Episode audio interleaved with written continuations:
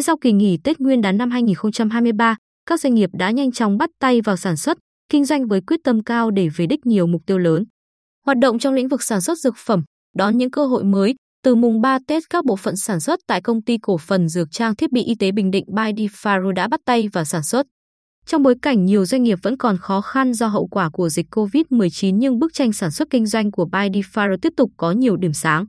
Năm qua, không chỉ nằm trong top 10 công ty dược Việt Nam uy tín, dòng sản phẩm thuốc điều trị ung thư được công nhận là thương hiệu quốc gia 2022. Bidiphar Ayurvedic ngoạn mục với doanh thu 1.617 tỷ đồng, đặc biệt doanh thu hàng sản xuất đạt 1.500 tỷ đồng, tăng 23%, đạt mốc 20.000 khách hàng, tăng 21% so với năm trước, lợi nhuận vượt kế hoạch đề ra, đảm bảo việc làm và tăng thu nhập cho 1.218 cán bộ, người lao động.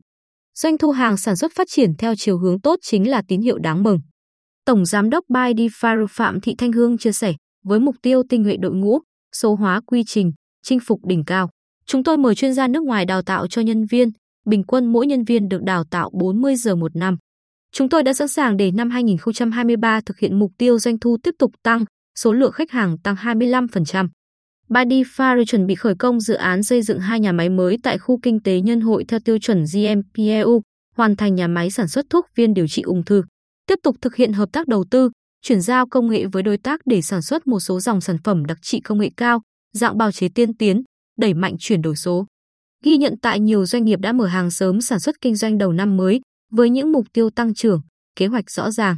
Ông Hồ Liên Nam, Phó Tổng Giám đốc Công ty Cổ phần Cảng Quy Nhơn, cho hay với sản lượng thông quan gần 11 triệu tấn và doanh thu trên 1.000 tỷ đồng, đạt và vượt so với kế hoạch đề ra năm 2022, doanh nghiệp đặt mục tiêu năm nay lượng hàng qua Cảng Quy Nhơn đạt 12,3 triệu tấn. Cảng Quy Nhơn đã xây dựng các chương trình hành động cho mục tiêu này, nâng cao chất lượng dịch vụ phục vụ khách hàng, bám sát diễn biến thị trường để có chính sách hỗ trợ khách hàng vượt qua khó khăn trong khi chờ nền kinh tế hồi phục hoàn toàn sau dịch bệnh. Cảng sẽ tập trung đầu tư hoàn thiện dự án đến cuối tháng 3 năm 2023 sẽ hoàn thành đưa vào khai thác bến số 1 với tổng chiều dài 480 m, có thể tiếp nhận cùng lúc 2 tàu 5 vạn tấn và xếp dỡ. Đồng thời tiến hành dự án nạo vét khu nước trước bến tàu và quy hoạch khai thác hiệu quả khu 3,8 ha mà cảng vừa mới tiếp nhận. Với các ông lớn trong sản xuất nông nghiệp, nhiều mục tiêu mới cũng được đặt ra để đón những cơ hội mới.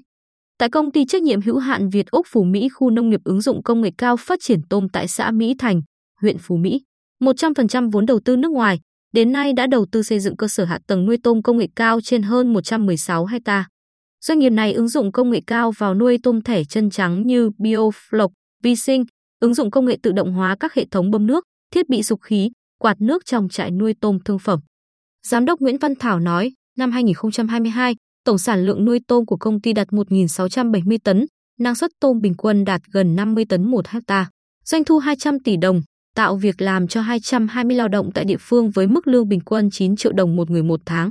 Năm 2023, chúng tôi đặt mục tiêu đạt sản lượng 1.800 tấn tôm nuôi thương phẩm, doanh thu 216 tỷ đồng, tạo việc làm cho 250 lao động. Trong khi đó, công ty trách nhiệm hữu hạn giống gia cầm Minh Dư khẳng định vị thế số 1 Việt Nam về gà giống khi chiếm đến 30% thị phần cả nước. Các giống gà MD1BD, MD2BD, MD3BD đã trở thành giống gà được nuôi phổ biến nhất ở nước ta. Song song với việc tiếp tục nâng cao chất lượng ba giống gà này, năm qua gà Minh Dư đã nghiên cứu và đưa ra thị trường một số giống gà đặc sản cho các vùng miền như gà mía cho các tỉnh, thành phía Bắc, gà nòi Bến Tre cho các tỉnh, thành Đông Nam Bộ và Tây Nam Bộ. Năm 2023, dự kiến tiếp tục đưa ra thị trường 2 giống gà mới là gà Di Vàng Dơ Minh Dư và giống gà Chân Trì. Giám đốc Lê Văn Dư khẳng định, chiến lược phát triển của chúng tôi là phát triển gà giống Minh Dư được công nhận là gà giống quốc gia, xây dựng chuỗi liên kết từ sản xuất, thu mua, chế biến thịt và xuất khẩu gà giống một ngày tuổi, khẳng định thương hiệu gà Việt trên bản đồ thế giới. Nhiều doanh nghiệp cho hay, sau khoảng thời gian dài khó khăn do đại dịch COVID-19, năm 2023 được xác định là năm quan trọng cho các kế hoạch nhằm tới mục tiêu cao hơn về sản xuất, kinh doanh, cả về quy mô và chất lượng. Không chỉ kỳ vọng vào sự phát triển và phục hồi của nền kinh tế, các doanh nghiệp rất trông chờ vào sự trợ lực từ các chính sách để hỗ trợ chương trình phục hồi và phát triển kinh tế xã hội. Cùng với đó là nỗ lực của chính doanh nghiệp để khôi phục nhanh chuỗi sản xuất, cung ứng, lao động, thúc đẩy các động lực tăng trưởng. Bà Cao Thị Kim Lan, Giám đốc Công ty Cổ phần Thủy sản Bình Định, cho biết, doanh thu năm 2022 của công ty đạt 140 triệu USD. Đầu năm 2023, Tốc độ tăng trưởng công ty chậm lại do nguyên liệu sụt giảm hơn 20%. Công ty đã kiến nghị lên tỉnh cho kéo dài thời hạn thuê đất tới năm 2025 để tìm thuê đất phù hợp với ngành chế biến thủy hải sản và xây dựng nhà máy mới, hệ thống máy móc hiện đại, kho lạnh dự trữ nguyên liệu đáp ứng nhu cầu của ngành chế biến thủy hải sản và tốc độ phát triển của công ty. Ông Lê Vĩ, Chủ tịch Hội đồng Quản trị Công ty Cổ phần Phú Tài, cho hay hoạt động sản xuất của doanh nghiệp trong năm 2022 diễn ra trong môi trường kinh tế thế giới và trong nước có nhiều diễn biến phức tạp. Doanh thu năm của công ty đạt 7.400 tỷ đồng, kim ngạch xuất nhập khẩu 159 triệu USD, lợi nhuận trước thuế 619 tỷ đồng, quy mô lao động 7.200 người.